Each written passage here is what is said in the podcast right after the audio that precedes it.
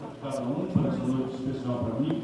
Cumprimentá-los a todos nas figuras extraordinárias dessas duas mulheres que lideram a mesa da noite, a professora Darino Calveri e a professora Raquel Machado. É um privilégio, uma alegria, uma honra, tanto mais pela generosidade das, das, das palavras em relação a mim.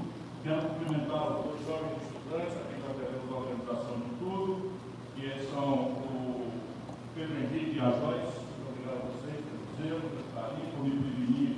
Então, a desculpa grande aí do CACB, eu não posso né, precisar falsar aqui, né, fora do tempo. E se você me permitir, eu cumprimentar duas pessoas que eu não sei se estão aqui, mas que foram aqueles que me trouxeram esse gentilíssimo e honroso convite. O professor Sidney Guerra e meu estimado amigo, companheiro Fernando Guerra, foi meu bicho, já era o único nome da faculdade de Direito, quando ele chegou. E só para provar isso, eu tenho três testemunhas queridas aqui na mesa, acabando de terá esse ano 40 anos de formato. Ali a doutora Jane, ali a doutora Danúcio, o doutor Costelli. É um prazer revê-los aqui, né, que a gente se revê sempre. Tem mais autoridades civis, militares eclesiásticos. Veja, eu estou encarregado de falar sobre uma coisa complexa, bastante apaixonante, bastante é, exasperante em termos de, de diálogos não democráticos, para usar aqui uma feliz expressão da professora Raquel, sobre o Brasil, a complexidade política e econômica desse momento brasileiro. E eu tenho pedido aos auditórios, em um momento meio de um momento de radicalização ideológica, de paixões meio, meio pouco reflexivas, que os auditórios, especialmente os jovens, com quem eu estou mais preocupado, me permitam fazer uma viagem um pouco menos apaixonante, um pouco menos quente, um pouco menos calorosa, para a gente raciocinar com a nossa inteligência e não com as nossas paixões sobre as coisas do Brasil. Esse país que nós temos aqui fora, quando arrebentou a Segunda Guerra Mundial, esse país não era nada. Eu falo desse tempo porque são lapsos históricos muito recentes. Sabe que os tempos da história se contam aos séculos, aos milênios, estamos falando da comunidade europeia? Então, o Brasil, em 1945, quando acaba a Segunda Guerra Mundial, não era nada, sob o ponto de vista do que nós somos hoje. Nós éramos um país essencialmente rural, 82% do povo morava no campo, apenas 18% moravam nas cidades, e a nossa economia, basicamente, era uma economia rural de subsistência, nós plantávamos para comer, mal importamente, é, trocamos a renitência escravista pela manipulação da mão de obra migrante desesperada, retardatáriamente, nós somos o país que mais demorou na história da humanidade no Ocidente a abolir a escravidão, essa chaga humana terrível, não foi um pecadilho, foram mais de três séculos de exploração da mão de obra escrava no Brasil, valores que ainda estão entranhados no imaginário, especialmente no imaginário da elite brasileira. E assim como toda a compreensão de terra é um legado patrimonialista das capitanias hereditárias, mas eu não vou longe, tão longe assim nessa digressão, vou deixar isso melhor para os sociólogos. O que eu quero chamar a atenção é para a questão econômica e para a, a, a superestrutura política que disso derivou. Nessa data, a elite brasileira do tempo estabeleceu, minoritária que fosse, uma espécie de hegemonia moral e intelectual muito poderosa sobre essas elites majoritárias que eram, enfim, escravistas, absolutamente reacionárias e, e, e, e à ideia da mudança. E ali o que nasceu foi, sob o ponto de vista político, o liberalismo vitorioso contra as forças do nazifascismo, que andaram flertando, né, paquerando, dizemos nós cearenses, né, com as elites brasileiras numa, num tempo em que o comunismo era o outro lado da moeda e que o, os tons de cinza não existiam. Era preto ou branco, creu morre nessas maluquices que, lá como hoje, infestam a vida brasileira.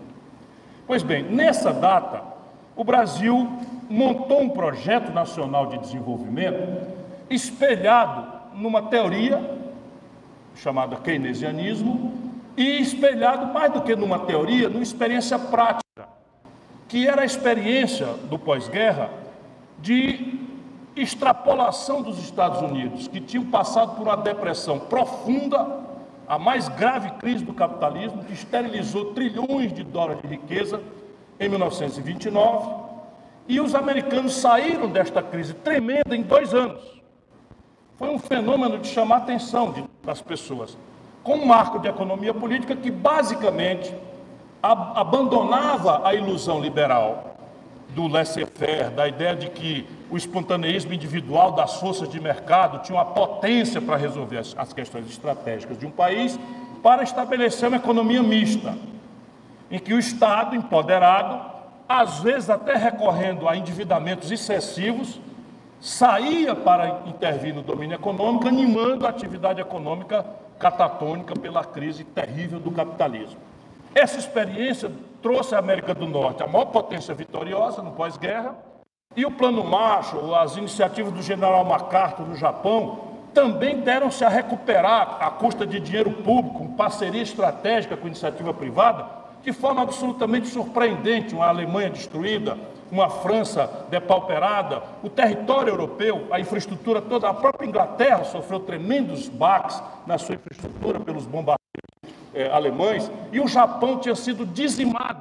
A gente conhece muito Hiroshima e Nagasaki pela tragédia, mas o Japão teve 42 cidades destruídas completamente destruídas. Toda a base da infraestrutura do Japão, e ali 48, 49, 50 já estava o Japão à custa desta modelagem, tutelada por um general norte-americano, que chegou lá e deu-se a fazer, por exemplo, a reforma agrária, confrontando o Japão feudal, ah, ah, passadista, enfim. Eu faço essa, essa digressão para a gente ter aonde compilar, aonde pesquisar, aonde beber né, da compreensão que trouxe o Brasil do nada, de um país aristocrático, oligárquico, rural, assentado na monocultura do café e da cana-de-açúcar, para se transformar no ano 80, nós estamos falando de 35 aninhos, uma geração jovem, em 35 anos o Brasil virou a 15ª economia industrial do planeta. Eu gosto muito de lembrar isto ao jovem brasileiro nesses tempos de, de, de Bolsonaros, Mouros, e, e coisas que tal, né? para a gente saber que não existe defeito genético da nação brasileira. Este pessimismo que Zazé que só quer ir para Miami, morar em Miami, isso não tem fundamento. À luz da nossa história própria, da nossa própria raça brasileira, né? nós temos aquilo que é citado dos companheiros de economia política do mundo, a mais sofisticada, profunda e veloz experiência de desenvolvimento capitalista do mundo.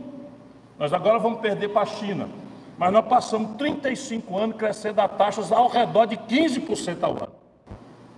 Só para vocês terem ideia desta proeza, desde o ano 80 para hoje, o Brasil cresce a pífios 2% ao ano em números redondos, enquanto a população cresce quase a mesma coisa, 1,7%. Então o Brasil construiu isso e quebrou. Para entender o que está acontecendo hoje, a gente precisa ir lá nesta origem e, basicamente, a tese contemporânea a base para uma reflexão de inteligência racional do que está acontecendo conosco hoje. E mais importante do que isso, as pistas para resolver a nossa equação estratégica de nação decadente, de nação violenta, deseducada, frequentando né, o, o obscurantismo uh, da ignorância levada ao centro do poder, né, o guru, mestre central do, do, da, da, da da, da ideologia dominante no Brasil põe em dúvida a esfericidade da Terra. Né? O jumento de carga, nem para poder olhar umas imagens, né? as imagens da Rússia, da União Soviética, da China, que mandaram pessoas ao espaço, nem, nem o ministro dele, que também foi ao espaço e viu a esfera terrestre rodando, né, sem ser plana. Mas isso assim é uma brincadeira, mas é a tragédia que está nos governando. Então repare bem, nós chegamos em 1980. Com essa proeza, eu tenho que ser bastante econômico, porque me comprometi a não me apaixonar tanto pelo auditório né, e, e fazer as coisas em 45 minutos para tentar responder perguntas. O fato é que esse modelo antigo, que nos tirou do nada para a 15ª economia industrial do mundo, dependia de dois fatores que sumiram da vida da, vida da humanidade. O primeiro fator, que é contemporâneo desafio presente, eita, agora fui pleonástico, né? contemporâneo, desafio presente, né? o, o tempo de hoje pede esta contemporaneidade, vou ser pleonástico novamente, para a gente entender o desafio do fazendo história. É que nós, brasileiros, ao contrário do experimento exitoso de todas as civilizações que se desenvolveram na história e na atual geografia, nós temos um gravíssimo problema de poupança nacional. Isso aqui também não é mirabolância nenhuma. Como é que a gente evolui? Como é que a gente melhora de vida as famílias? Melhora de vida se ela conseguir uma equação que no fluxo seja gastar um pouco menos do que ganha e estabelecer uma poupança que vai ser o lastro para né, fazer uma melhora na casa que você mora, para comprar um carro um pouquinho melhor, para, enfim, mandar o filho estudar fora, essas coisas que a classe média né, sabe melhor duramente do que, do que o nosso sofrido povo, que não tem nem fluxo e nem poupança nenhuma. E o concreto é que o Brasil tem um baixíssimo nível de poupança. Nós, praticamente, como nação, temos uma história de, de poupança nacional muito baixa. Na prática, nós estamos meio que induzidos a consumir praticamente tudo que a gente produz. Só para vocês terem uma ideia, a China, juntando a poupança que hoje circula, poupa 45% de tudo que ela produz no ano. Ou de 100 que ela produz no ano, ela poupa 45. A velha Europa, que já não tem como ganhar produtividade, a não ser com sofisticações tecnológicas que já descolaram da média do povo, que já não tem mais infraestrutura mais relevante por fazer, ainda mantém taxas de 32, 35% da riqueza 100 que produz, guardam 35, 32 para jogar o jogo do ano futuro. Nós brasileiros, isso está deprimido modernamente, caindo mais, estamos poupando menos de 14%. Só para vocês terem uma ideia, a dívida brasileira hoje come quase 11%. Então, se você tem 14 de, de poupança e a dívida, só o serviço dela está comendo 11, não sobra dinheiro para você dizer de onde é que vem o dinheiro para investir. Então não tem, não tem universidade, não tem, não tem, não tem infraestrutura, não tem escola assim, pública que funcione. Enfim, é uma precariedade dramática na qualificação dos serviços públicos, na infraestrutura e na atividade econômica, especialmente que é o nosso tema de, de hoje à noite. Esse é o primeiro grande defeito. O segundo grande problema, não dava para ver na época, foi a centralidade que a sofisticação tecnológica passou a ter na decisão de consumo da humanidade. O fato é que na data que nós saímos para fazer o que estávamos fazendo, imitando a experiência interior dos alemães, dos americanos, especialmente do keynesianismo, nós saímos atrasados e imitávamos a, o domínio industrial moderno dos outros. Não fizemos uma aposta em, em ciência e tecnologia e na sua verticalidade, que é o ensino superior, o ensino técnico, o ensino e, e até a educação pública, que é totalmente integrada, como todos nós sabemos aqui.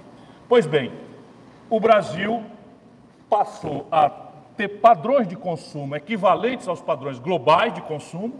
Eu sustento para provocar os neoliberais de que a única coisa que de fato está globalizada é a informação.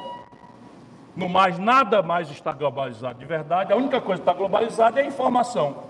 E eu, lá em Sobral, mais precisamente na Serra da Meruoca, filho de um trabalhador, né, um trabalhador rural, tomo notícia pela internet, pelo rádio, pela televisão, pelo outdoor, seja lá por onde for, do último smartphone, dos novos materiais, do, da eletroeletrônica, da microeletrônica, do 4K, que já vai ser sucedido pelo 8K nas televisões, e eu, assim, sou induzido a transferir a minha ansiosa busca pela felicidade, que é a razão motriz de estarmos na vida, mais ou menos lucidamente, os, os filósofos especulam com mais lucidez, mas nós outros não sabemos, não estamos advertidos, mas nós estamos na vida querendo ser felizes, buscando, se esforçando, nos esforçando para ser feliz. A nossa geração, e isso é ontem, 61 anos de idade, a nossa geração buscava felicidade no ambiente subjetivo, não estou falando de religião, no ambiente espiritual, era a insurgência revolucionária, era o amor romântico, era a, era serenata, era, enfim, era a poesia. A insurgência revolucionária, especialmente, nos bastava. A gente ia para as assembleias de estudantes, o pau quebrava, e a gente tinha ali uma, uma abastança felicitante, e depois saímos para tomar uma, para namorar, para não sei o que e tal, e as angústias existenciais praticamente se resolviam, praticamente de forma real na vida. Hoje, se a gente reparar, a felicidade hoje é uma busca impossível de ser é, bem terminada por acessar um padrão de consumo maravilhoso, E vocês imaginam na cabeça de um garoto de uma favela, lá do Parque Ayrton Senna, né?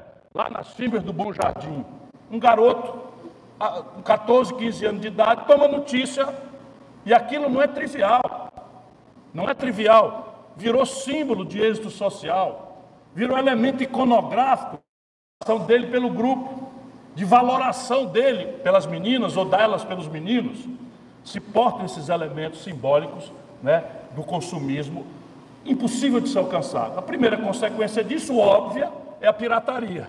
Então, tem toda uma. Uma senhora dá 30 mil reais numa bolsa Louis Vuitton. O que, é que explica isso? Eu repito sempre: uma senhora entra numa boutique e compra uma bolsa Louis Vuitton, dá 30 mil reais. Dentro dela cabe mais ou menos uns, um quilo de, de, de, de apetrecho e tal. Não mexo naquilo, não, porque aquilo só ela sabe mexer. Né? Pois bem, mas por que, que ela dá 30 mil por um negócio cujo volume pode ser alcançado por, por, por, por 200 reais, por 50 reais, por 30 reais? Porque ela está pagando por um símbolo de distinção. Porque ela, na verdade, quando compra isso, ela quer dizer: eu tenho e vocês não têm, mundiça. Nem percebe, é, mas ela está pagando por uma distinção social que virou também um elemento iconográfico. Doutor Franzé Montalverne, meus cumprimentos também, muita honra falar para a sua presença também. É o legítimo consorte aqui da professora, grande, extraordinário médico, mexe no, na, na, no cacuru do povo aí, né? neurocirurgião. Franzé, talento cearense. Pois bem, e o Brasil tem este padrão de consumo, deseja esse padrão de consumo, não é alternativa a gente resolver isso, não, não é um exercício, digamos assim, de, de regulação em que você proíbe ah, os elementos iconográficos do consumo, porque isso também não é trivial. Nós estamos falando aqui, por exemplo, de química fina. 84% dos remédios brasileiros, o princípio ativo vem de estrangeiro. Nós estamos falando aqui de microeletrônico, meios de diagnóstico médico. Portanto, não é trivial. E aí o grande problema é que, mudando essas duas pernas, o Brasil não tinha um esforço tecnológico, não percebeu a corrida tecnológica. E o Brasil, não tendo poupança doméstica, alimentou a ilusão lá como hoje, e eu estou falando de hoje para o futuro, né, o Brasil alimentou a ideia de que nós poderíamos ser salvos da nossa tragédia de atraso pela poupança dos outros. E inventamos uma dívida externa. E a dívida externa na data era muito diferente do que é disponível modernamente, mas especialmente no ano 80, que é uma data referência do fim da festa, né? O Brasil estava contratando no estrangeiro empréstimos a 3% de juro ao ano, a 3 anos de carência, 12 anos prazo médio para pagar. Então veja bem, estava na época, eu tomo um bilhão de dólares emprestado, tenho 3 anos para começar a pagar, tenho apenas 3% de juro a cada ano, e se eu abrir com esse bilhão de dólares uma Petróleo Brás, a Petrobras, ela começa a girar, a faturar com três anos, quatro anos de investimento. Ou seja, quando eu for começar a pagar, ainda tendo 12 anos para pagar em prestações, o faturamento de um ano da Petrobras que eu investi para criar vai me pagar essa dívida. Portanto, pensaram do tempo, não tem erro. Danara tomar dinheiro emprestado em dólar barato e abrir Braz. Não, Petróleo Braz, Eletrobras e a infraestrutura correlata a isso. Deu certo. O Brasil saiu, como eu lhes disse, do zero para a 15ª economia industrial do planeta. O que, que acontece? Em 1980, para a gente marcar uma data, as coisas sejam menos claras né, do que o, a, a, mitologia do descobrimento do Brasil, que é 22 horas, 20, 20, dia 22 de abril e tal, mas ali, no ano 80, vale a pena, o juro que era de 3% lá fora, viraram 30% por uma alta unilateral empurrada pelos norte-americanos. Resultado prático: o Brasil quebrou. Então, todo o dinheiro que nós precisávamos para pagar, que era barato, de repente ficou caríssimo e a gente quebrou. Então, perdemos a condição de rolar nossas dívidas. E aí vem a tragédia política. Nesta data, quando o Brasil quebra e quebra a perna central né, do modelo econômico que vinha tangendo a nossa estratégia, que aí já tinha defeitos, né? mas era um modelo que tinha foco, que pretendia modernizar, industrializar o país, etc. O resultado é que, na data, quando isso acontece, nós temos uma ditadura. E aí, diálogo democrático, foi muito importante a sua expressão. O que, que acontece naquela data? Eu já estava por aqui, já estava formado. Em 1980 eu já estava formado, formei em 79. Pois bem, nós que militávamos na oposição ao regime, nós não quisíamos nem saber de racionalizar a compreensão do problema. Explodiu a bomba, literalmente, no, no colo dos militares e nós aproveitamos aquilo. Então, a culpa é de vocês. Ah, mas houve uma mudança no lateral de juro. F pontinhos. Não interessa, deixa a democracia de volta, faça anistia, vamos fazer uma constituinte e o país vai resolver toda essa parada. Estava certo, não estava errado não. Mas vejam como a política vai adiando o enfrentamento estratégico do problema, que é de modelo, modelo de economia política. Nós, então, já criamos toda uma geração de políticos que preocuparam, não foram treinados, não foram chamados a refletir com a complexidade que o fato de governar um país como o Brasil pede racionalidade econômica pede compreensão estratégica da, do papel do país, do papel das forças privadas, do papel do Estado, pede dramaticamente uma compreensão da inserção internacional do Brasil, porque repare, o que nos quebrou foi uma variável de relacionamento internacional. Não é? O excesso de ovos todo numa cesta só, a gente devendo para a moeda americana, lá como hoje, e aí de repente a moeda americana quebra e nós fomos juntos. Ok, o problema estava ali, mas nós ganhamos. O é tão profundo que nós ganhamos. Nós ganhamos em cima de um consenso raso, muito importante, muito importante. Tanto mais para uma geração que desacredita crescentemente na política, porque pegam um mau exemplo, generalizam e fica aquela sensação desagradável para o jovem de que a política é um par de dinheiro de pilantra, um bando de mentiroso, um bando de ladrão, aproveitador, de privilégio. Existem muitos exemplos dessa, dessa afirmação, mas aqui é uma malevolíssima intenção de pegar o mau exemplo e generalizar para desenergizar a política, que é a linguagem da mudança. É o único lugar por onde as maiorias podem afirmar um legítimo desejo revolucionário ou reformista de mudança. Se você desacredita no coletivo, na ação comunitária, na linguagem da democracia, que é a política, o status quo reina. A mudança não tem, não tem agente, não tem compreensão, não tem estratégia. É o que está acontecendo conosco, até a hora que a, a, a, a, Como é que chama o lugar que ferve as coisas? A água, a chaleira, explode. Que acontece com um episódio maluco desse da gente eleger. Entre os 13 candidatos, eu estava duvidando se dá ou não, mas eu estou seguro hoje que entre os 13 candidatos a presidente escolhemos o pior. Dos 13. Né? O mais inexpressivo E reparem que eu falei nós. E reparem que eu falei nós. Nós não podemos botar defeito em 57 milhões de irmãos e irmãs nossos. O defeito está em nós. Que é o que a turma do PT, com quem eu ajudei, a quem eu ajudei a vida inteira, se zanga, porque eu agora estou nessa reflexão. Faz gente botar defeito no Bolsonaro é garapa. Eu quero saber se o Bolsonaro caiu do céu de paraquedas ou nós o produzimos. Porque eu acho que nós o produzimos pelos graves, as gravíssimas contradições que as que estou desenhando para entender o futuro. Então, repare, a nova geração, ou a geração que venceu a ditadura, prova de que a política é capaz de milagres. Portanto, não desacreditemos no milagre possível que a política é capaz de fazer, e só ela. Não foi trivial, anistia, eleição direta, constituinte. Nós fizemos toda a agenda que nós planejamos, por isso a minha geração acredita concretamente, nós não somos nenéns iludidos com, com, com idealismos sem fundamento, não. Nós ganhamos a parada. Ganhamos todas. E parecia um inimigo invencível. Porque a ferramentaria desse inimigo era censura, tortura, era espancamento, era exílio. E repare, ganhamos todas. E aí o poder veio para nós. Tem uma tragédia que se o Sófocles, lá na velha Grécia, fizesse uma peça, né, eu brinco com isso, fizesse uma peça e contasse que num certo país imaginário Passaram-se 25 anos lutando pela redemocratização e conseguiram achar um velhinho genial, inteligente, que sabia tudo que estava acontecendo, que sabia a chave para resolver o problema e que esse velhinho foi eleito na maior delicadeza e na véspera de tomar posse morreu. A turma dizendo, peraí só, agora tu pegou pesado, né? Essa, essa história aí ninguém vai acreditar. Aconteceu conosco. Aí o resultado prático foi ao poder o Sarney, que era um homem do velho regime, que nós cooptamos para o nosso lado para dividir o inimigo. Em tempos também de sectarismo de goela, de identitarismo, veja como é que nós redemocratizamos o país.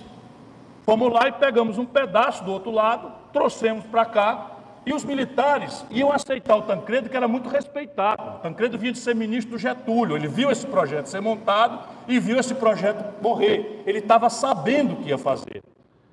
E os militares talvez não aceitassem o Sarney. Resultado prático: todo o Brasil político civilizado, equilibrado, progressista, passou a cercar e proteger o Sarney. Né?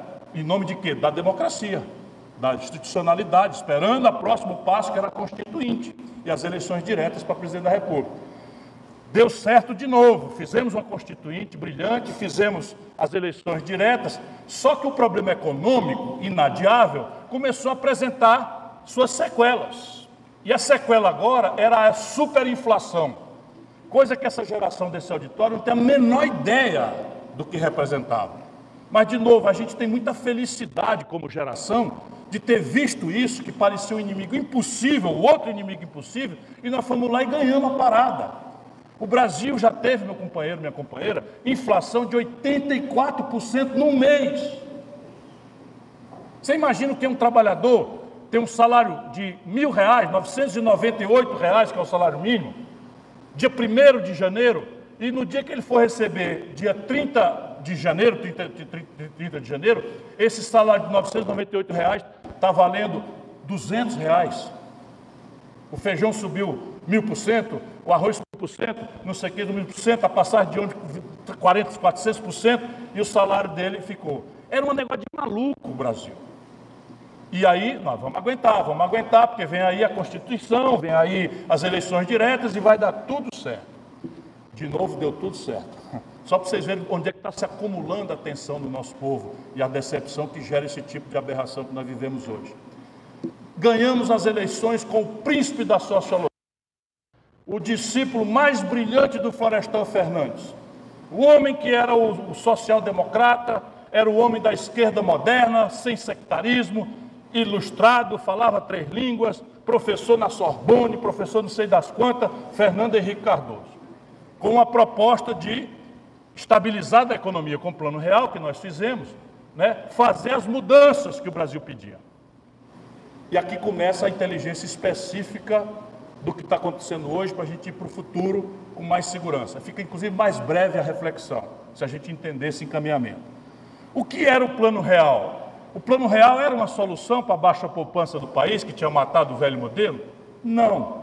O plano real era uma resposta para o hiato tecnológico que estava se aprofundando de maneira que o brasileiro está cada vez mais consumindo um produto que nós crescentemente não somos capazes de fazer, crescentemente usufruindo de serviços que nós não somos capazes de prestar, pela absoluta perda de contemporaneidade do padrão tecnológico, o real não era nada disso. O real foi um truque muito bem elaborado, muito bem intencionado, que basicamente entendeu o fenômeno inflacionário, superinflacionário brasileiro, que estava no nosso nariz e as elites são tão encupidas no Brasil, são tão.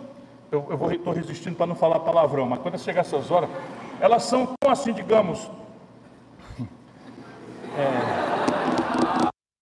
não, não, não. Não, I have to be more presidential from now on. Enfim, elas são tão descuidadas, fica assim tão são tão escrotas, né? Que, pronto, falei.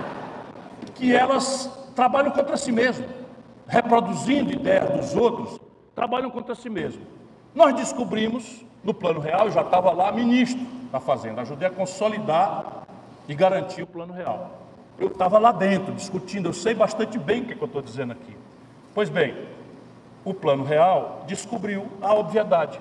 É que no mundo e nos manuais de economia, a inflação é uma doença da moeda. E como tal, estabelece contra si essa doença da moeda, inflação, consensos políticos ou rupturas rápidas, ligeiras. Por exemplo, o Hitler é produto do processo superinflacionário na Alemanha. E aí vem aquela solução tosca e tal, e ele dá conta. O Hitler, foi um fenômeno popular, constrangedor para a gente alemã até hoje. mas era o ônus impagável do Tratado de Versalhes, impossível de ser praticado, que impôs ao povo alemão uma superinflação que simplesmente obrigava as pessoas a levar um caminhão, um, um carrinho de mão de dinheiro para comprar um pão. Num dia, no outro dia era dois carrinhos de mão para comprar um pão. Pois bem, no Brasil, ao contrário da experiência do mundo inteiro, isso tem entre nós, e dos manuais de economia, a inflação não era uma doença da era uma negociata. Por quê? Porque nós inventamos aqui, somente aqui, a moeda indexada, que foi basicamente na prática o seguinte: o povo e a classe média corria para eles o, o cruzeiro, o cruzeiro novo, a moeda antiga do Brasil. E os endinheirados que tinham poupança financeira conseguiram indexar, ou seja, corrigir monetariamente. Você fala isso em Chicago, na universidade, ninguém tem a menor ideia do que significa correção monetária. Pardon-me, é, é isso aí. Tinha várias moedas para os ricos indexadas, de maneira que o povo, 80%, 90% da população, perdia com a inflação e os 10%, 15% mais ricos ganhavam com a inflação. E essa gente acabou dominando a política brasileira, lá como hoje, porque tem os meios de comunicação, porque agora concentram todo o sistema financeiro, são senhores da vida e da morte, do financiamento do país e da economia, etc. O fato é que, quando você encerra a inflação, o, o trabalhador que ganhava 998 reais dia 1 de janeiro, pode comprar dia 30 de janeiro 998 reais, ao contrário de comprar só 200 reais no fim do mês. Ou seja, o Brasil experimenta, pelo conforto do fim do imposto inflacionário, um brutal, uma brutal explosão de consumo. Compreendam isso para a gente entender o Brasil. Explode o consumo. Como nós de lá para cá temos destruído a nossa base produtiva, o consumo explode e nós não temos produção para honrar esse padrão de consumo artificialmente elevado por um truque. Consequência prática, o Brasil explode as importações do estrangeiro. Quando a gente explode as importações do estrangeiro, aparece um desbalanceamento na conta do país com o estrangeiro, que é uma conta contada em dólar. E aí, quando explode a demanda por dólar e você não tem o dólar suficiente, o valor do dólar em real desvaloriza o real. E quando você diz real, isso imediatamente vira uma espécie de aumento de preços quase instantâneo. E aí eu tenho procurado dar tradução prática a essa engenhoca que parece economia, mas não é. É que a gente não percebe, mas o dólar é um preço relativo que contamina todos os outros preços relativos da economia. Os do consumo popular básico, por exemplo, o preço da passagem de ônibus é uma variável do preço do óleo diesel. O óleo diesel é cotado em dólar, porque esta gente que nos governa, infelizmente, já há 15 anos, o mesmo padrão, o mesmo modelo, esta gente simplesmente está importando 206 milhões de barris de combustível do estrangeiro, que é pago em dólar, enquanto as capacidades de produção da Petrobras estão 30% desocupadas. Esse é um país saqueado, olha o que eu estou dizendo. Nós temos capacidade de produzir 100 barris de óleo diesel, de, de, de, de querosene, de gasolina, estamos produzindo 70. E esses 30 nós estamos importando do estrangeiro em dólar. Resultado, desvalorizou o dólar, o real, o preço, imediatamente o preço do óleo diesel sobe. E aí tem uma pressão de preço no preço das passagens. Aí você diz, não tem dólar, não tem dólar, mas a gente toma remédio. Como nós desmontamos a estrutura industrial do país, como nós destruímos a nossa capacidade técnico-científica, embora haja muita resistência, ainda temos uma chama aí, se a gente chegar para soprar, não sei se três anos ainda aguenta, mas se a gente chegar, o Brasil acende de novo, eu não tenho a menor dúvida. Mas hoje, o Brasil importa do estrangeiro 83%, 84% de todos os princípios ativos que nós tomamos. Todo o aparato industrial do complexo industrial de saúde, os aparelhos que o Franzé usa, as pinças. O meu filho agora fez uma cirurgia com 34 anos. O médico tem que comprar as pinças fora do Brasil. Tudo dólar. A consulta de um dentista, teoricamente, não devia acompanhar o dólar, mas todos os insumos do dentista, os pozinhos, as injeções, as, as, as anestesias, os esmaltes, tudo, o instrumental, os ferrinhos, aquela broca, aquele negócio, tudo importado do estrangeiro. Aí o cara faz uma balança para cobrar consulta 100 dólares. Se o dólar é R$ 1,75, a consulta é 175 reais. Se o dólar é 4, a consulta é 400 reais. Simples assim.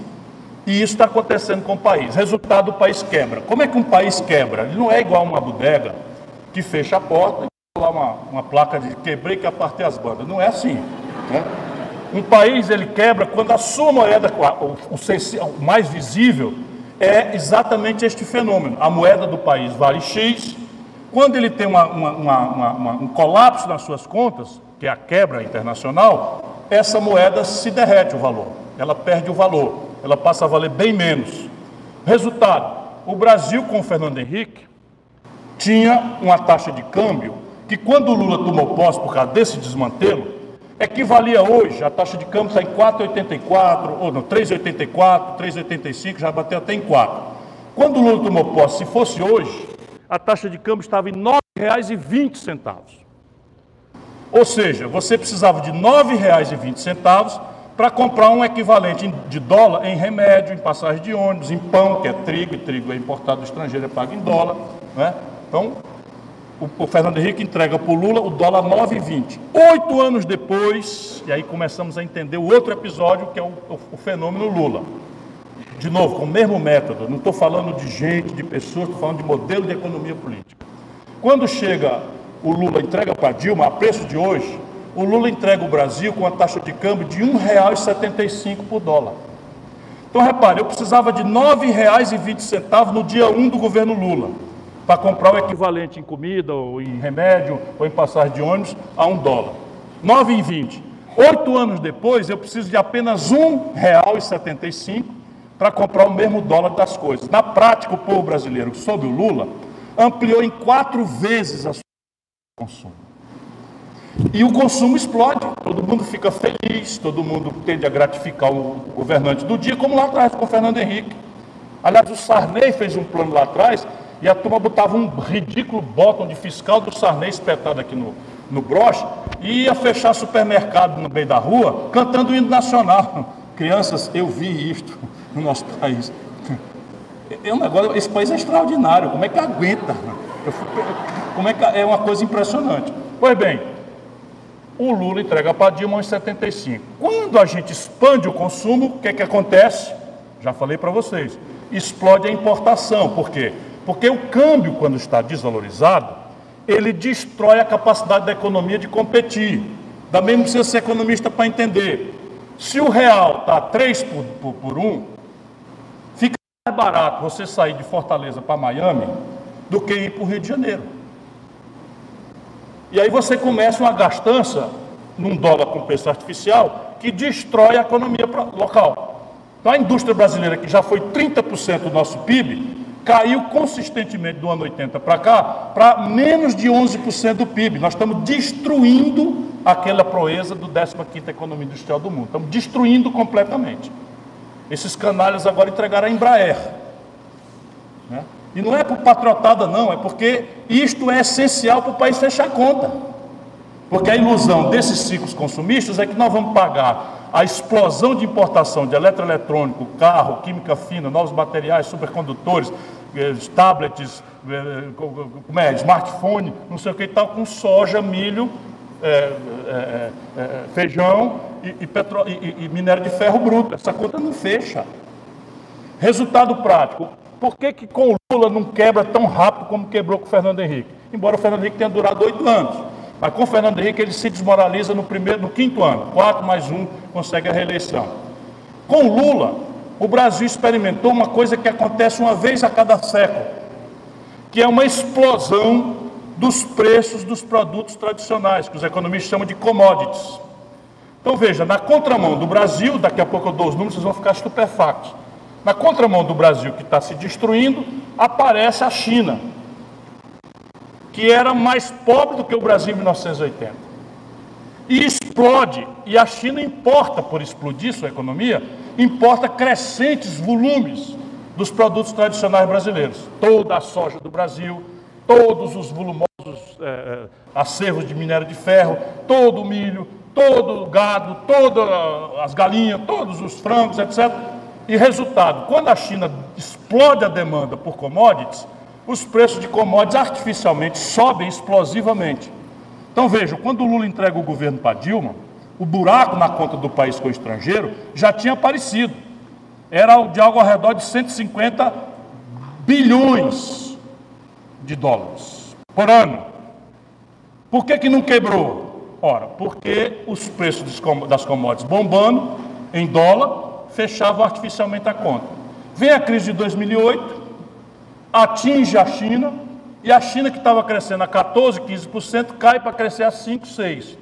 Resultado, a China desacelera, para de comprar ou diminui muito gravemente as suas compras no mundo e do Brasil. Resultado, os preços dos nossos produtos tradicionais despencam.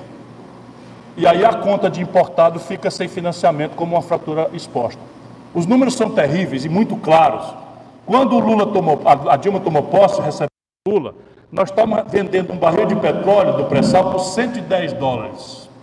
Quando a Dilma foi derrubada no golpe de 16, nós estamos vendendo o mesmo barril de petróleo por 30. Quando a Dilma tomou posse, nós estamos vendendo uma tonelada de minério de ferro por 190 dólares. Eu tinha enjoado da política, tinha resolvido trabalhar, estava trabalhando na Companhia Siderúrgica Nacional, é uma empresa privada brasileira, né? e eu estava trabalhando lá, um super salário, meu Deus. Me demiti para ir brigar na rua de, de golpe, mas não estou arrependido, não, é brincadeira. Para depois ser esculhambado por essa mesma gente, isso é para lascar. Aí chega a eleição, Lula se associa com o Eunício Oliveira aqui no Ceará. Pronto, falei. Eu falei que não ia falar para.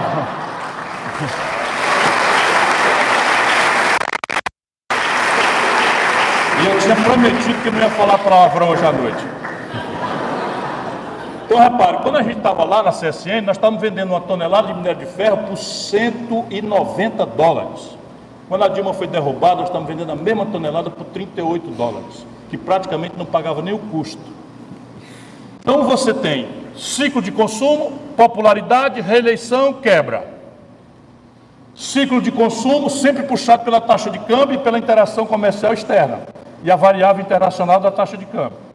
Aí você tem um ciclo de consumo maravilhoso com Lula, vem, vem a Dilma, o país perde os preços das commodities, o buraco na conta externa aparece, consequência, a Dilma toma posse com 1,75 e no dia seguinte da reeleição o dólar passa para R$ reais.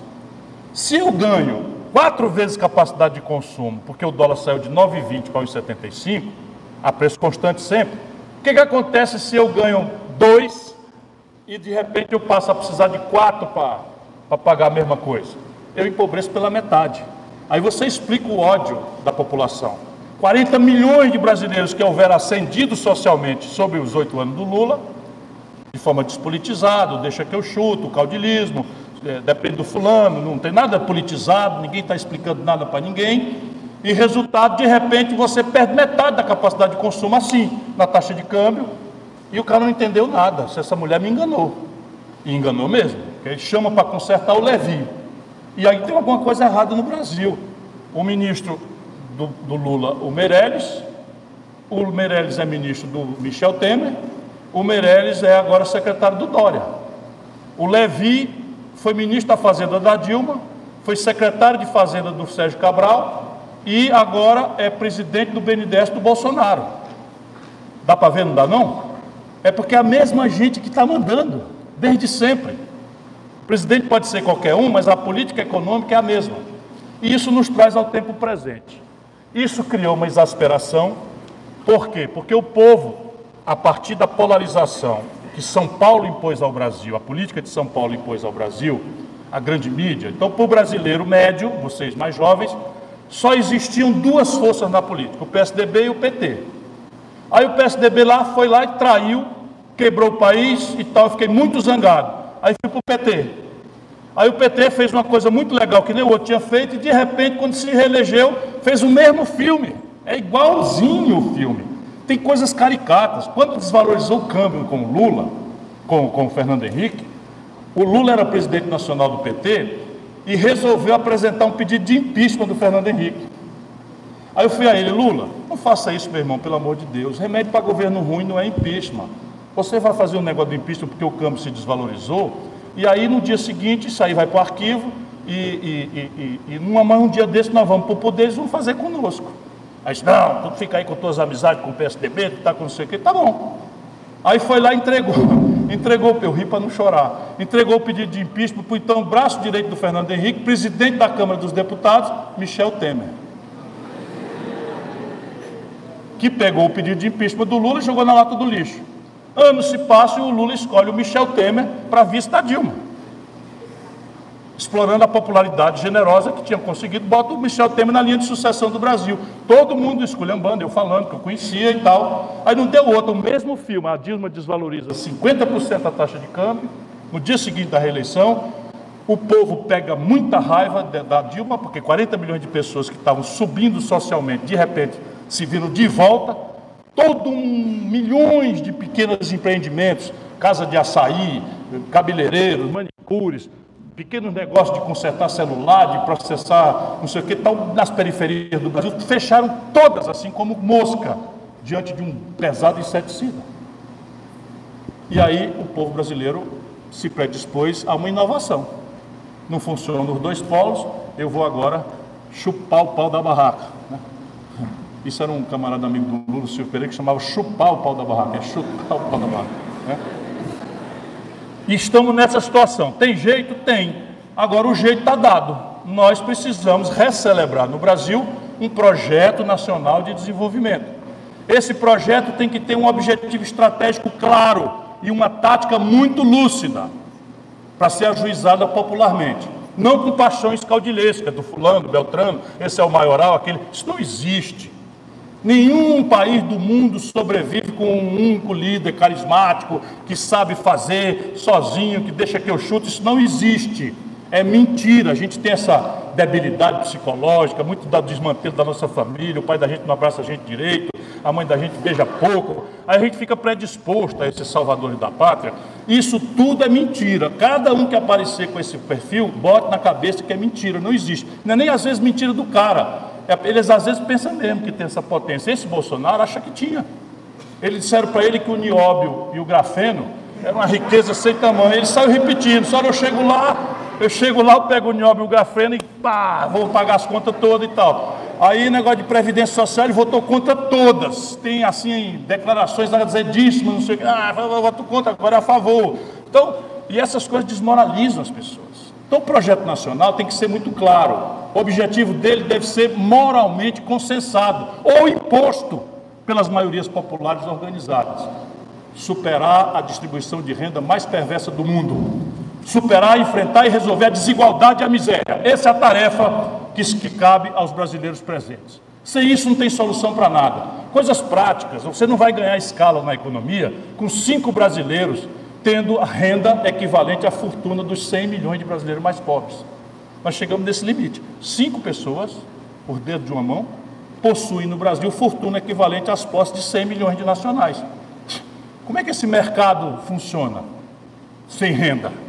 Né? Então você tem esse objetivo. O caminho óbvio, que é aquilo que eu tentei falar, é entrar, porque diferente da perversão neoliberal, das simplificações grosseiras, o nível de poupança de um país não é consequência fatalista do acaso.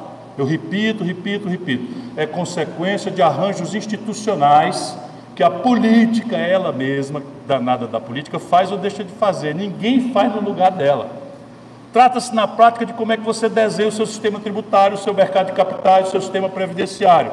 Por exemplo, o Brasil cobra de quem ganha até dois salários mínimos 42% da renda em imposto. E de quem ganha acima de 100 salários mínimos, cobra 6% de imposto. O Brasil é um de dois países do mundo, o Brasil e a pequeníssima Estônia, que não cobra imposto sobre lucros e dividendos. Então, muito recentemente, o Banco Itaú distribuiu 9 bilhões de reais de dividendos para quatro famílias e não pagaram um centavo de imposto. Enquanto a professora Tarim, com o super salário da universidade dela, morre logo com 27,5% na fonte, não tem nem como fazer planejamento tributário. Mas o mais pobre, que ganha R$ 2.050, paga 15% na fonte do salário. Você quer resolver o problema? Está aqui. O imposto sobre heranças grandes, não classe média, mas sobre heranças grandes no mundo civilizado, vai a 40%. No Brasil é 4%. O Ceará é o estado que cobra 8%, porque a Constituição estabelece o teto de 8%. Então você quer resolver o problema? Trata-se de a que senhor você quer servir. E aí tem aqui como formar poupança. Só exemplos rápidos. A segunda grande questão é a aposta tecnológica, o que supõe né, uma aposta profunda, estratégica, que perpasse continuamente todos os governos como uma decisão de Estado, uma aposta diferente da que nós estamos fazendo em educação. Aqui no Ceará nós estamos fazendo essa aposta porque essas são as nossas convicções e temos consenso político e força. Mas no Brasil nós estamos degringolando, nós estamos retrocedendo.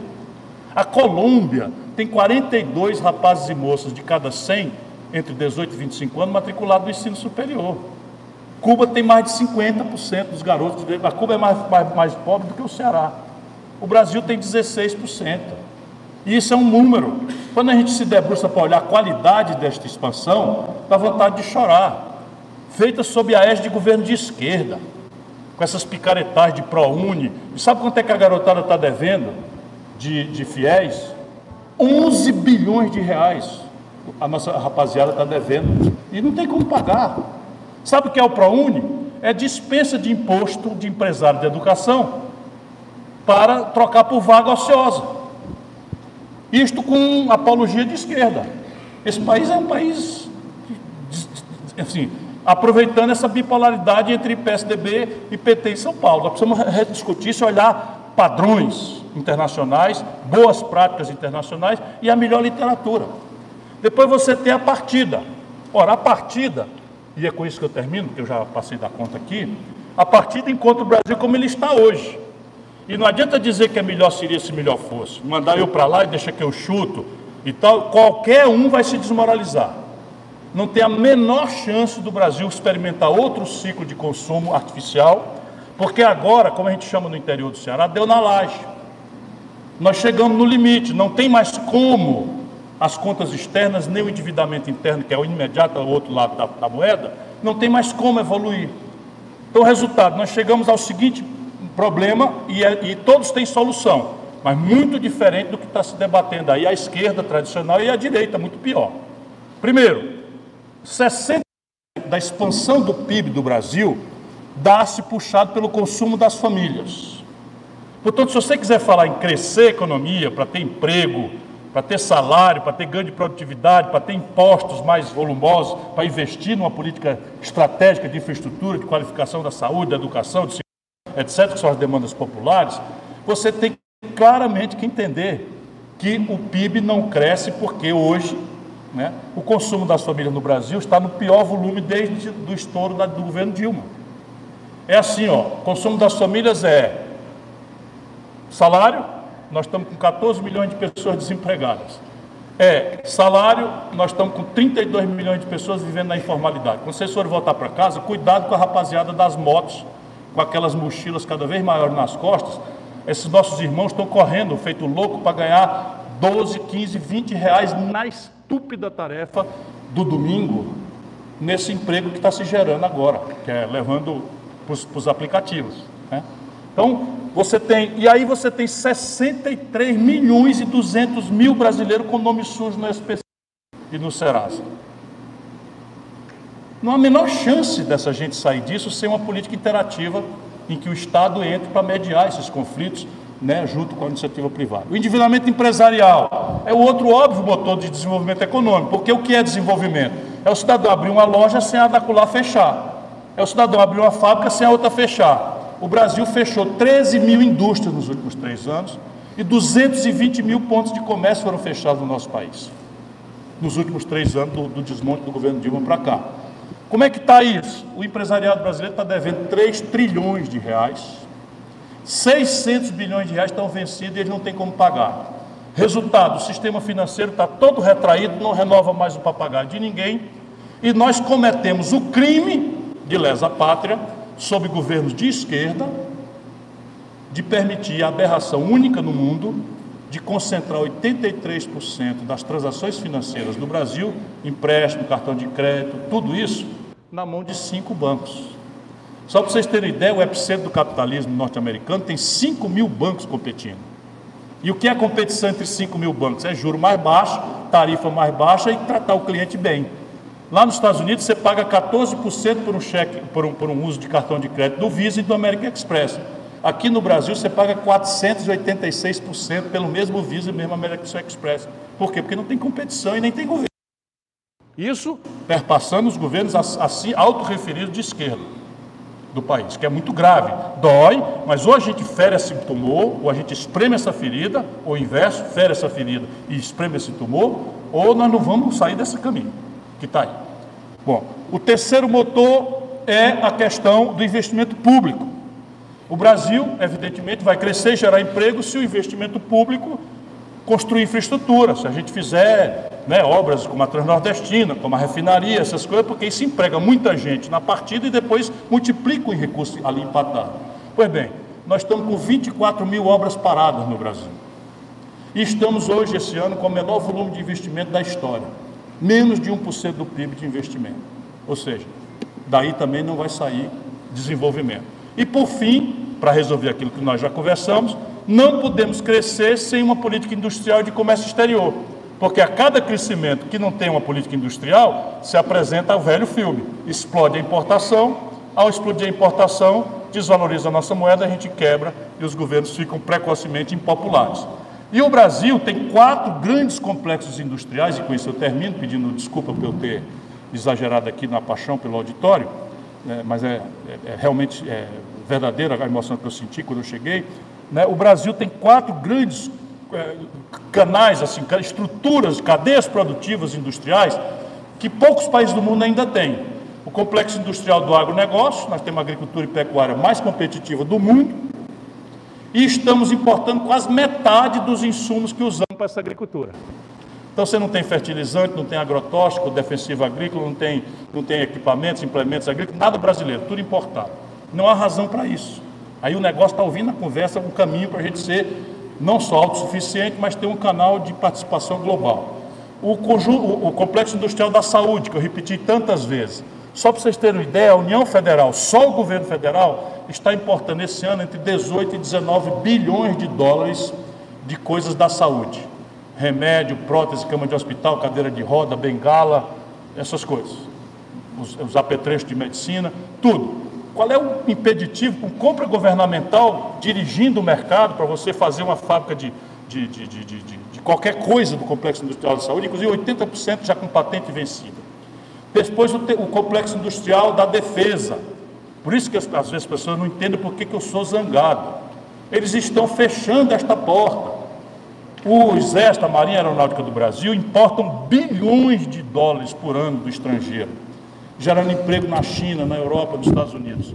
Quando, de novo, é um dinheiro do governo, dinheiro nosso, que você podia orientar para germinar aqui um complexo industrial de defesa brasileiro com a escala para acessar regimes de preferência global com os parceiros comerciais do Brasil. Sabe o que, que eles fizeram? Entregaram a Embraer, que era, vamos dizer, a, a, a joia deste potencial, que desenvolveu recentemente dois projetos que são enriquecedores, só os dois. KC-390, o supercargueiro militar, e o caça Gripen. Eles entregaram de mão beijada pelo valor do Hotel Copacabana Palace a, a, a, aos americanos. Isso, isso é crime, está se fazendo, só pode ser suborno. Eu tenho segurança que nada explica. Isso num governo que tem nove generais que vivem arrotando, conversa mole, esse outro babaca que é presidente, esquenta o sangue. Né? Brasil acima de tudo. Brasil acima de tudo o quê, carapalho? entregando vergonhosamente o Brasil aos, aos americanos, sem contrapartida de nada. Redilhão. Entregar a Embraer. E por fim, o complexo industrial do petróleo e gás. Qual é a explicação, pelo amor de Deus? Alguém do governo? Paulo Guedes, manda um recado para mim. Fora esse de pedir ajuda para as coisas aí da Previdência, manda um recado para mim, me explica, pelo amor de Deus, o que é que explica um país como o Brasil, importar do estrangeiro 206 milhões de barris de gasolina, olha o que a gente sabe fazer aqui, enquanto nossa estrutura de refino está parada. E a nossa capacidade de verticalizar esse complexo industrial, gerando milhares de empregos de alta linhagem, é aí também um complexo absolutamente enriquecedor. Ou seja, temos um grave problema, esse problema tem solução, mas exige uma coisa com a qual eu termino muita energia política, muita lucidez e o fim das ilusões é, é, passionais, esses partidarismos e sectarismos, essas coisas. Ou nós nos reunimos com a nossa inteligência para ver essas coisas como elas estão, ou o Brasil vai pagar muito mais caro do que já está pagando. Obrigado por sua atenção.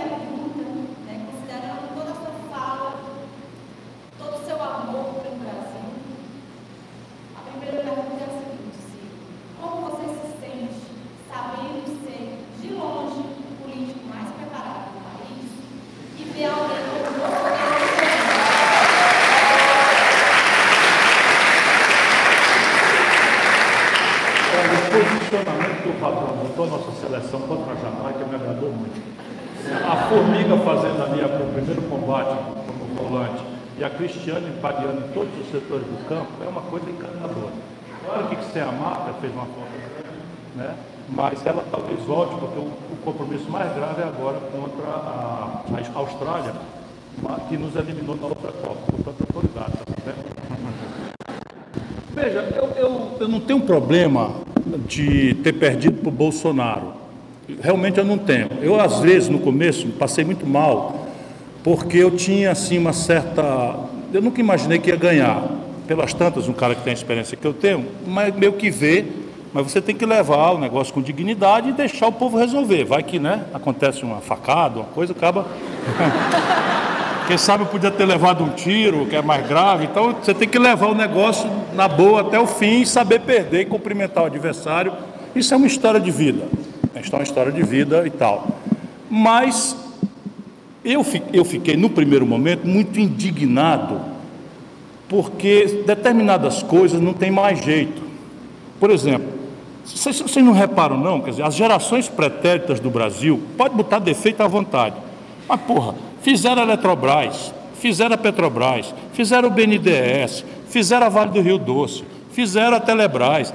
E essas gerações agora não fazem nada e só querem vender o que os outros fizeram. Tem uma coisa errada no Brasil. Percebe? E com apoio popular. E aí você fica meio que. Eu tinha dito, olha, se um país como o Brasil eleger um cara como o Bolsonaro, está na hora de eu cair fora, porque eu tinha dito isso publicamente. Mas era raivinha, era dor de cotovelo. O menor culpado é o povo, porque a culpa aqui, a responsabilidade é das mediações. Então você na eleição de 89, você tinha o Brizola, uma figura extraordinária, o Covas, uma figura extraordinária, e quem se elegeu foi o Collor. Que aqui para nós era muito melhor do que, ou muito menos ruim do que o Bolsonaro. Então talvez, eu, e a psicologia é assim, eu não gosto de impasse, eu não tenho vocação para depressão, aí eu substituo a minha tristeza e tal por revolta, por indignação, por trabalho, por energia, e é como eu estou hoje. Bom, vocês viram, eu não quis deixar por menos, fiz a palestra inteira com vontade ainda de entrar por outros nichos, porque vocês estavam atentos, dá gosto da gente fazer. E isso está hoje me, me compensando psicologicamente. Então eu acordo de manhã, Aí vem ali, eu abro a, a internet e vou ler. Caceta. Aí digo, porra, não dá mais não, eu vou cair fora disso, vou cuidar do Gael. Aí depois disse, e se eu fizer isso, que covardia, que covarde eu estou sendo? Então, melhor transformar a raiva em energia, em militância e olhar para os jovens. Eu acho que vocês é que vão dar um jeito no país. A minha geração fez essa proeza e depois melou a vara, para não dizer aquela expressão mais chula que o Tirolipa gosta de falar.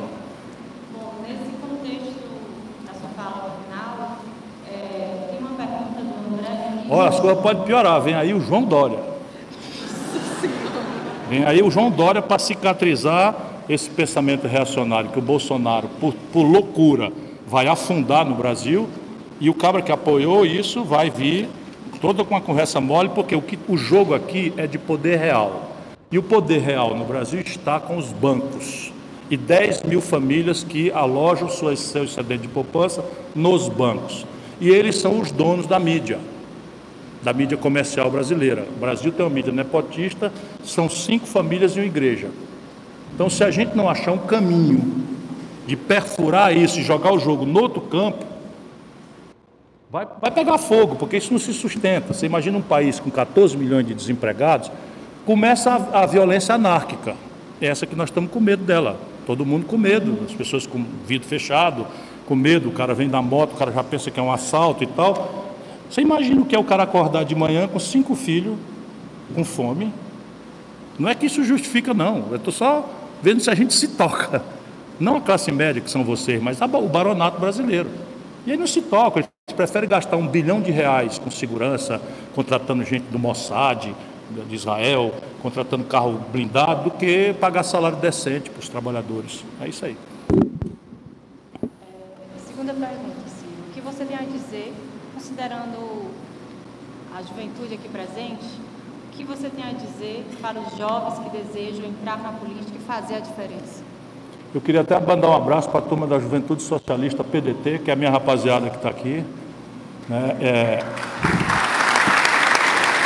Veja, a vida político-partidária no Brasil apodreceu, é careta, a linguagem da política tradicional brasileira é muito chata, muito sem graça, não comove, mas fora da política não há saída para nenhuma das grandes questões coletivas e, portanto, da ambiência individual.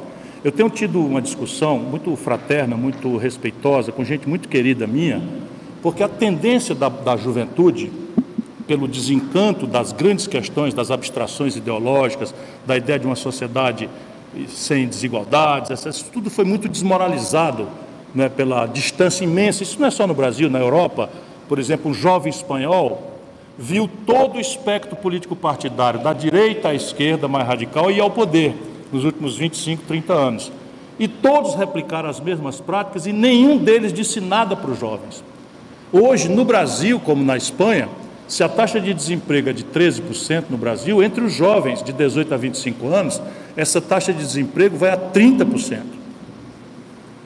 Então você imagina que é um garoto com 18, 19 anos, a família desmontada, o pai foi embora para São Paulo, a mãe eh, desesperada, correndo para cá e para lá com mais dois filhos para criar, e pedindo o menino para ir para a rua, arrumar um trabalho, e bate numa porta e bate noutra, e não tem vaga, e não tem vaga, e não tem vaga. Aí pega uma motocicleta, vai correr por aí afora e pega o Detran, toma a moto dele porque não tem capacete, porque não usou coisa, porque não está com documento em dia, não pagou IPVA, aí a moto vai ser não sei o que. Se esse menino não for para a marginalidade, eu vou dizer, é porque Deus não está servido. É porque Deus não está servido. Enquanto isso, o narcotráfico oferece uma diária de 40 reais aqui na periferia de Fortaleza para o cara distribuir. Ou a gente se compenetra disso e entende que isso é uma responsabilidade nossa e que só a política tem como resolver essa equação, e infelizmente a minha grande zanga, falando na pergunta anterior, é que esta porra tem jeito. O Brasil é raro país do mundo. Se você olhar, a Espanha, que saída tem? Eu não compreendo, não sei. Você olha assim, qual é a saída para a Espanha, um país que envelheceu, um país que está a infraestrutura toda pronta, você para praticar ali um, um projeto e tal. O Brasil tem 50 portas de saída. 50. Os potenciais que o Brasil tem, isso é que é exasperante. Portanto, o que eu digo para o jovem é: vão lá, tomem isso, bota essa velharada para fora. Né? Isso é o que vocês precisam fazer. Se não for no meu partido, entre qualquer um participa do Grêmio, reforça, vai para a reunião, da, vai para as assembleias, dia 14 tem greve geral, faz um agito. É, não precisa quebrar vitrine não, mas sabe, mostrar um pouco que está zangado é necessário, é necessário. Na minha época a gente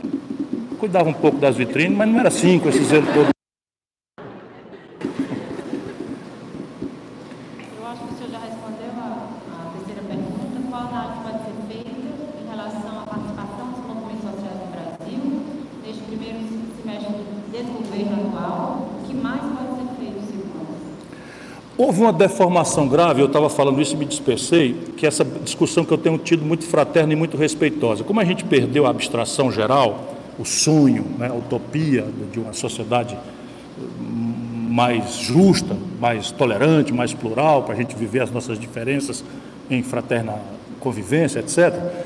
Boa parte da nossa melhor, do nosso melhor pensamento, especialmente entre os jovens, refugia-se na, na agenda identitária. E isto não é a boa resposta. Se você quer pensar no geral, não é afirmação identitária radicalizada. Por exemplo, existe uma questão étnica no Brasil, é flagrante. 75% dos 65 mil brasileiros que foram assassinados são negros. Dois terços da população prisional brasileira, de 760 mil pessoas, são negros. Portanto, existe uma questão étnica concreta perpassando a vida brasileira, problemas do Brasil. Como é que eu resolvo isso? Eu posso me refugiar numa questão identitária e fazer da minha militância uma defesa intransigente, zangada, briguenta, e eu estou sendo justo, estou sendo correto, estou numa boa causa. Mas aqueles outros que, como eu, queremos resolver a questão geral, precisamos fazer uma pergunta: onde é que a questão identitária da etnia, que é grave e profundamente respeitável, estaria melhor considerada num governo democrático, iluminista, tolerante, plural ou sob a égide de um governo sectário, obscurantista, que faz, que faz apologia dessa religião mais tosca do, da, da, da Idade Média? Essa é uma grande questão. A questão feminina, a questão ambiental. Então, a questão ambiental ela não pode ser uma questão identitária. Senão a gente cai numa, numa irracionalidade que é assim: os caras do mal, na nossa retórica identitária, são encarregados de não deixar faltar energia para a palestra do Ciro Gomes lá na Faculdade de Direito. Esses são os caras do mal. Eles têm que fazer uma hidrelétrica que vai mexer com gente, que vai mexer com índio, que vai mexer com floresta, que vai mexer com cobra, com bagre. Isso tudo é uma coisa muito respeitável para mim. E os caras do bem são os caras que dizem assim: não, não pode ferir o meio ambiente, o meio ambiente tem que ser protegido. Estou provocando aqui a doutora, que é uma pessoa muito extraordinariamente lúcida e preparada. Então, esse debate não pode ser assim. O debate é o seguinte: qual é o projeto de país? Qual é a definição da matriz energética desse país e chama aqui todo mundo que tiver uma opinião para dar nesse assunto. Chama os caras da barragem, chama os caras da, da, da, energia eólica, chama os da solar, vamos fazer conta.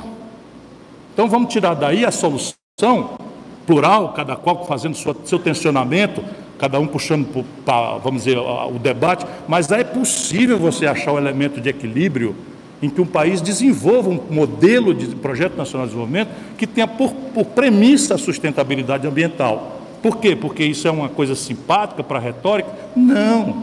É porque isso é a única fórmula, por exemplo, de você estar em convivência internacional.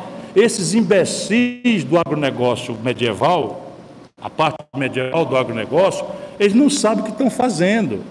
Hoje, o neoprotecionismo não é mais negócio de cota de importação. O neoprotecionismo é dizer o seguinte: eu não compro mais coisas que não sejam produzidas com trabalho decente, com sustentabilidade ambiental e respeito às populações tradicionais. Então já começou o boicote ao Brasil. Já começou o boicote ao Brasil. O agronegócio brasileiro com o Bolsonaro já está tendo prejuízo. Só para vocês terem bem, bem clareza. Então não é porque é bonzinho, amante dos calangos, que a gente vai ser ambientalista. A gente tem que ser compreensivo de que esta é uma premissa da matriz de desenvolvimento.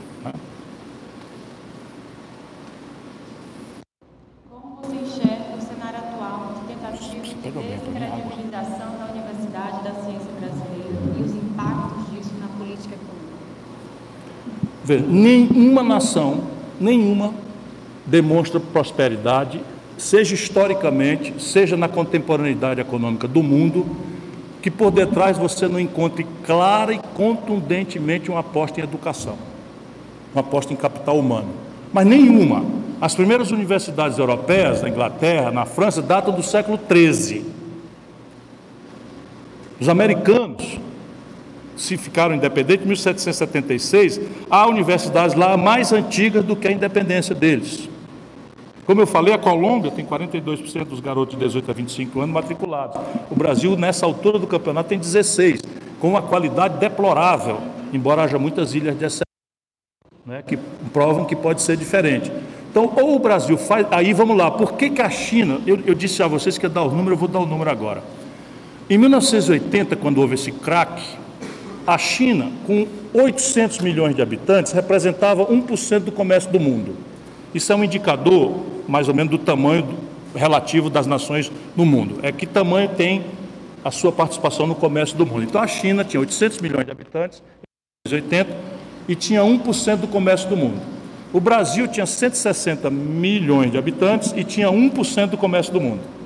Portanto, ontem, em 1980, o Brasil era um país muito mais rico do que a China porque eles tinham 1% para quase um bilhão de habitantes. E nós tínhamos 1% para 160 milhões de habitantes. Ou seja, nós éramos, por regra, cinco vezes mais ricos, na média, do que os chineses. Ontem. Hoje, o Brasil representa 1% do comércio do mundo, nós estamos parados, e a China já representa 12% do comércio do mundo. Ora, se a, a Terra é a mesma, o, o, Sol é o mesmo, o céu é o mesmo, nós ainda temos a benção do Cruzeiro do Sul em vantagem deles, né? ou não. Né? há controvérsias, mas no meu caso eu acho que sim. Né? É, é, ainda vou me dar mal nessa brincadeira. Então, felizmente pouca gente entendeu aqui. O, o, o, é, é porque eu, eu, mesmo, de fato, eu estou brincando com uma coisa que não devia, mas é, senão a raiva, a raiva volta. Aí eu recupero esses números. O que, que aconteceu com a China? Como é que a gente localiza? Vamos para outro número. Em 1980, o produto industrial do Brasil, indústria é o sintoma do avanço da cadeia produtiva de um determinado país, porque ela é que agrega valor, ela é que paga os melhores salários, ela é que paga os melhores impostos. Então, o sintoma de progresso cada vez mais vai mudar para serviço, mas ainda é a indústria. Pois bem, em 1980, 30% do PIB brasileiro era indústria, e a nossa indústria, em termos absolutos, era a soma do produto industrial da China, da Coreia do Sul, de Singapura, da Malásia e do Vietnã juntos. Hoje o produto chinês é quase 10 vezes o produto brasileiro. Que que, qual é a diferença?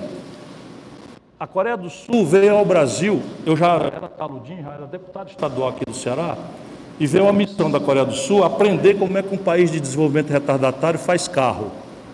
Voltaram decepcionadíssimos, porque o Brasil anunciava para o mundo que tinha capacidade de produzir em 1982, 3, 600 mil carros por ano, e eles vieram aqui para aprender e era tudo multinacional. Então, na verdade, nós nunca soubemos fazer um carro, a não ser nas tentativas da FNM e do Gugel lá atrás. Ambas foram destruídas. Pois bem, a Coreia do Sul hoje tem cinco montadoras e tem 15% do mercado mundial de automóveis.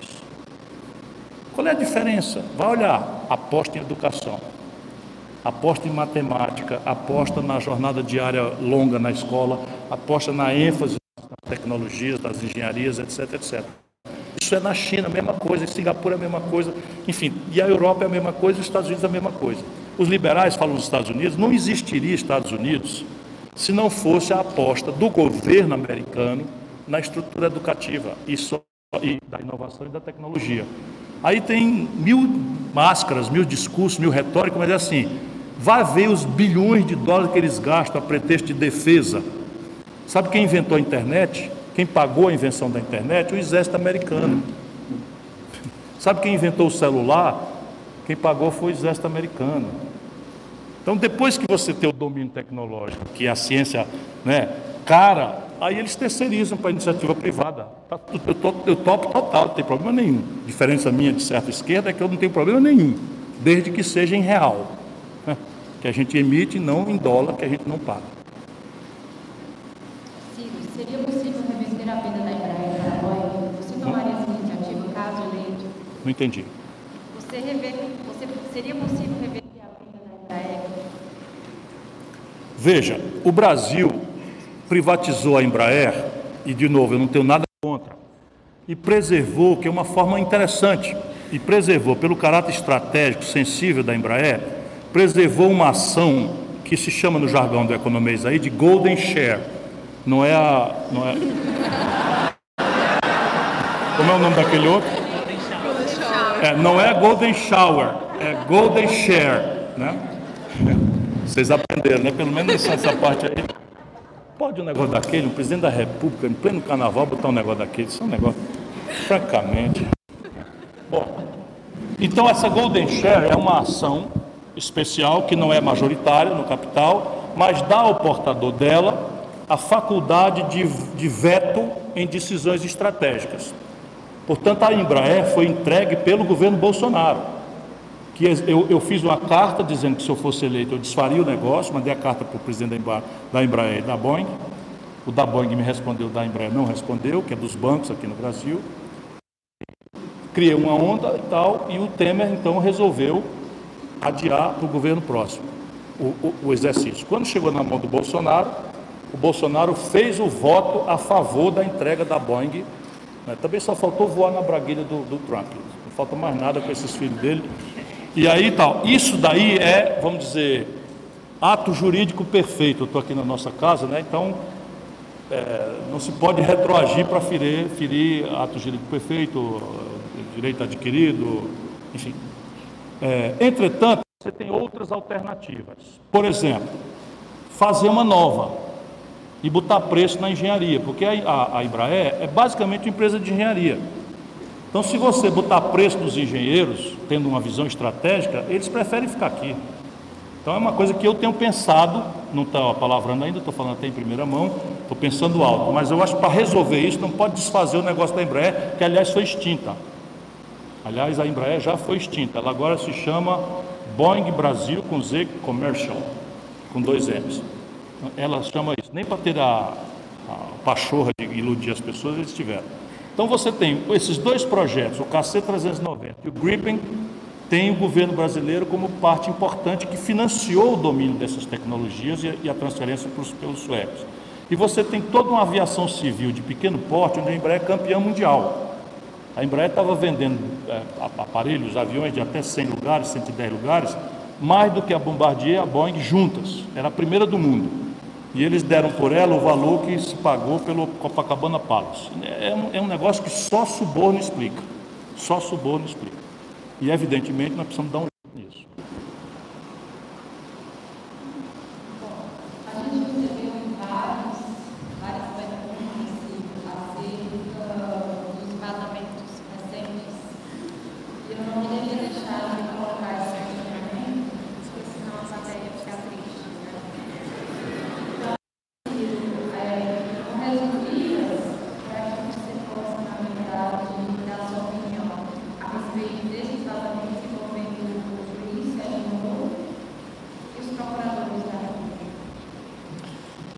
Veja, a gente pode ter uma resposta muito compatível com o ambiente que nós estamos.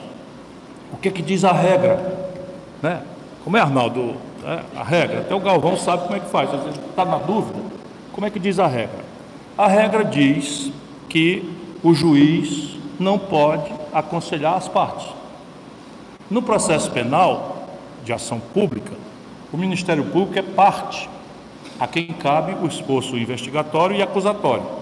Portanto, é dado que o juiz não pode confraternizar com a parte, não pode não pode antecipar decisões, não pode adiantar tática, etc, etc. Então, se ele faz isso, cai no outro artigo do Código, que é o caso de suspeição. Se ele não se autodeclara, a parte pode recusar e alegar essa suspeição e todos os atos procedimentais, todos os atos daquele procedimento que tiverem sido praticados por esse juiz suspeito a partir da ocorrência da razão fática da suspeição são nulos, pleno direito. E o Sérgio Moro é obrigado a saber disso, ainda que ele fale conge. Né? Eu duvido muito da, da, da, da, luz jurídica e da própria luz? Eu acho o Sérgio Moro uma anta, sempre achei, pouco estudioso, vaidoso, exibicionista, sempre disse isso. É hoje não. Sempre disse isso a vida inteira. E arbitrário, portanto, ele na prática, o que ele fez, também cansei de dizer isso. O que ele fez foi espalhar nulidades a pretexto de uma severidade que encontra um povo cansado da impunidade por ladroagem de alto nível. Então veja, de novo, é um momento constrangedor da vida do nosso povo. Nós estamos de saco cheio da impunidade, estamos com a sensação de que é tudo bandido e que se for barão, se for branco, poderoso, não vai responder por nada. Aí vem um cara que se assuma a tarefa de chibata moral da nação e vai acontecer, e vai prender, e vai acontecer, e não sei o que e tal. A população, naturalmente, assim, isso não é bom. Vocês imaginam, como é que eu, sendo juiz federal, eu ia me sentir com isso. Eu aqui na minha vara, cumprindo o expediente, cumprindo minhas obrigações, falando nos autos, estudando, levando os processos para fazer, e um cara de gravatinha recebendo homenagem na puta que pariu, porque isso, porque aquilo é, é tal, porque. Isso é lá juiz, rapaz, isso é um político. Ele sempre foi um político. Aí na frente, para quem duvidasse, e diz que vai sair hoje à noite ou amanhã, mais um lote. Vai ser assim uma semana de boas emoções para a gente. Só para a gente sentir o momento que nós estamos, como é constrangedor. Isso está no mundo, a imprensa da Europa, todos os Estados Unidos, está uma coisa devastadora para o Brasil, que aliás só tem tido isso ultimamente. Pois bem, vai sair lá que o Sérgio Moro conversa com o Deltan Dallagnol sobre o convite do, do, do Bolsonaro antes da eleição. Ora, não quero saber de, de, de, de, fazer juízo de valor se a condenação do Lula é justa ou injusta. Eu li as 81 páginas e é, é muito fraca a sentença. Cheia de conversa mole e tal, não tem aquela prova, não tem aquele. E é uma sentença que vai pelo conjunto indiciário, que não é a escola brasileira. Pode até ser a escola mais moderna, porque os crimes financeiros, os crimes de colarinho branco, são crimes muito sofisticados e tal. Então, o mundo consuetudinário, o anglo-saxão, está fazendo a condenação por conjuntos indiciários. Talvez, mas o, o, o Al Capone, para ser condenado, o, a justiça americana teve que achar lá um protocolo do imposto de renda. Todo o conjunto indiciário de que ele era assassino e tal, e era contrabandista, já estava dado. Mas não condenaram por isso, condenaram porque acharam a prova, a evidência na contabilidade fraudada do, do, do... Então, falando numa comunidade de direito, o, o Sérgio Moro, ele, ele extrapolou passou da linha e semeou nulidades. Semeou nulidades. Aí a turma assim, a turma apaixonada pelo Lula, que é o Lula não sei o que e tal. Opa, tem 122 pessoas condenadas. Entre elas está o Gedel Vieira Lima, aquele das 51 milhões naquelas malas, que foi ministro do Lula e vice-presidente da Caixa Econômica da Dilma. Está o, o, o Eduardo Cunha, que ficou pilhado na, com dinheiro na Suíça, tudo devolvido, réu confesso, ficou Palocci, réu confesso de roubar 100, roubar não, é, é, furtar 100 milhões de, de, de, de reais, oito anos plenipotenciário do governo Lula e Dilma, enfim. Então é uma tragédia o que está acontecendo no Brasil. A gente torcer por esses justiçamentos às vezes faz bem para o fígado, mas no limite o que se semeou foram nulidades e uma péssima escola para uma comunidade nacional como a nossa, que precisa desesperadamente que o policial do, do, da esquina não se sinta autorizado a justiçar um garoto de 15, 16, 17 anos, porque considera que é justo matar um menino porque ele está com um saco de, de, de crack na mão. Essa é, uma, é devastadora consequência. né, esse, esse lawfare, não sei o que e tal, que atribui ao, ao, ao, ao ato de vontade, ao voluntarismo pedante, autorreferido, de quem quer que seja. Por isso que as sociedades desenvolveram o direito, né, para substituir a força e a barbárie nessas, nessas, nas soluções desses, desses conflitos. Então, assim, para mim, é um desastre por si e devastador exemplo. Eu não vejo como um homem como esse possa continuar sendo ministro da Justiça e da Segurança Pública no Brasil. E explico. Nessa condição institucional, ele é chefe da Polícia Federal. Quem é que vai investigar, se inquérito houver, como acho que tem que haver, né? por exemplo, os crimes de abuso de autoridade, o crime de prevaricação, o crime de formação de quadrilha, porque é muito bom dizer dos outros, mas o conchavo entre várias pessoas para produzir uma ilegalidade, esse nome disso é formação de quadrilha. Quem vai investigar isso? É a Polícia Federal. Sob chefia dele? Como é que fica isso? Aí sai todos esses malucos, né, fascistoides aí, não, mas ilegal é quebrar o sigilo. Perfeitamente, vamos também apurar quem foi que quebrou o sigilo. E eu tenho segurança, assim, não é segurança, eu tenho, na minha experiência, eu tenho certeza, assim, só não posso provar ainda, mas daqui a pouco acho que vai ficar claro, vou adiantar aqui, que quem fez isso foi o serviço de inteligência de algum país estrangeiro. Não. Você que falou. Eu, assim, sabe, sabe, eu já, já fui pesquisar, sabe quantas páginas tem o arquivo? reduzida a Word, 1.700 páginas. Só foram observados até hoje, na hora que eu estava entrando aqui, a gente tem que entrar e olhar na internet ver se não está não tá vendido. É. Então, só 1% foi examinado do processo. E esse Glenn Greenwald, esse é um cara, é um avião. Ele só está no Brasil porque ele apaixonou-se por um brasileiro, casou com ele, mas esse cara é top do mundo. Vocês assistiram o filme do Snowden? O repórter é ele. Ele que ganhou o prêmio Pulitzer com aquele escândalo do, do Wikileaks. Ele que fez. Esse cara é extraordinário. E assim, só tem compromisso com o padrão jornalístico americano. E, é, e o padrão é o seguinte: deve divulgar, tá, sabe tudo, deve divulgar só o moderado, fazer as partes engolirem, responderem besteira, falar merda, se negarem, não sei o que e tal, e depois vem o, vem o mortal mais na frente. Então esperem que a semana vai ser animada.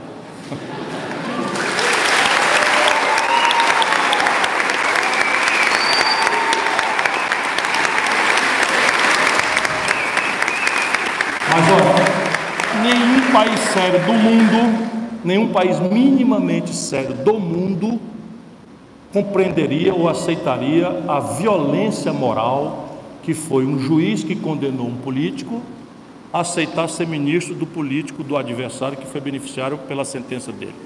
Nenhum país do mundo aceitaria essa violação.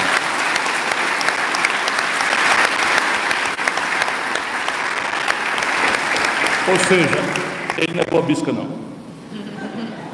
Não é boa bisca de jeito nenhum.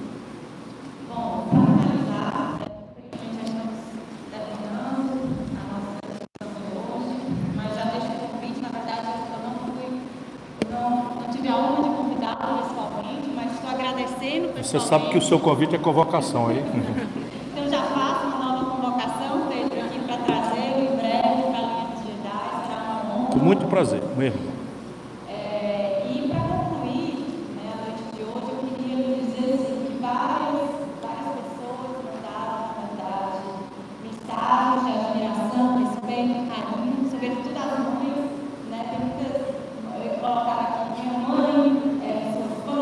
Esse é o problema, é sempre a mãe, a avó. Inclusive a minha mãe daqui Eu sei, está ali a minha querida amiga Induína.